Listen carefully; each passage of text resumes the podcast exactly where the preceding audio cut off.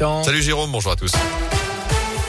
À la une, c'est l'événement ce matin à saint coup d'envoi de la fête du livre. C'est parti pour le troisième plus grand événement littéraire de France. 250 auteurs sont présents tout au long du week-end, notamment le romancier Michel Bussy, le chanteur Maxime Le Forestier, Gilles Le Gardinier sera lui le parrain de cette 35e édition qui marque évidemment le retour du public après l'annulation de l'an dernier.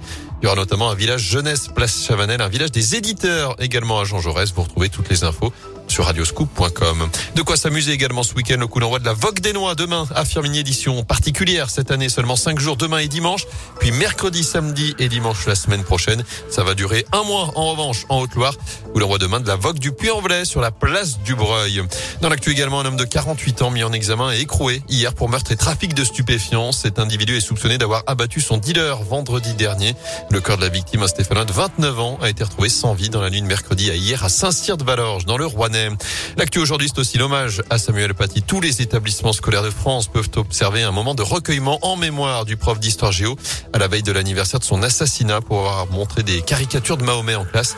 C'était le 16 octobre 2020. À retenir aussi la fin des tests dits de confort. À partir d'aujourd'hui, les non vaccinés vont devoir payer pour un test anti-Covid s'ils n'ont pas d'ordonnance.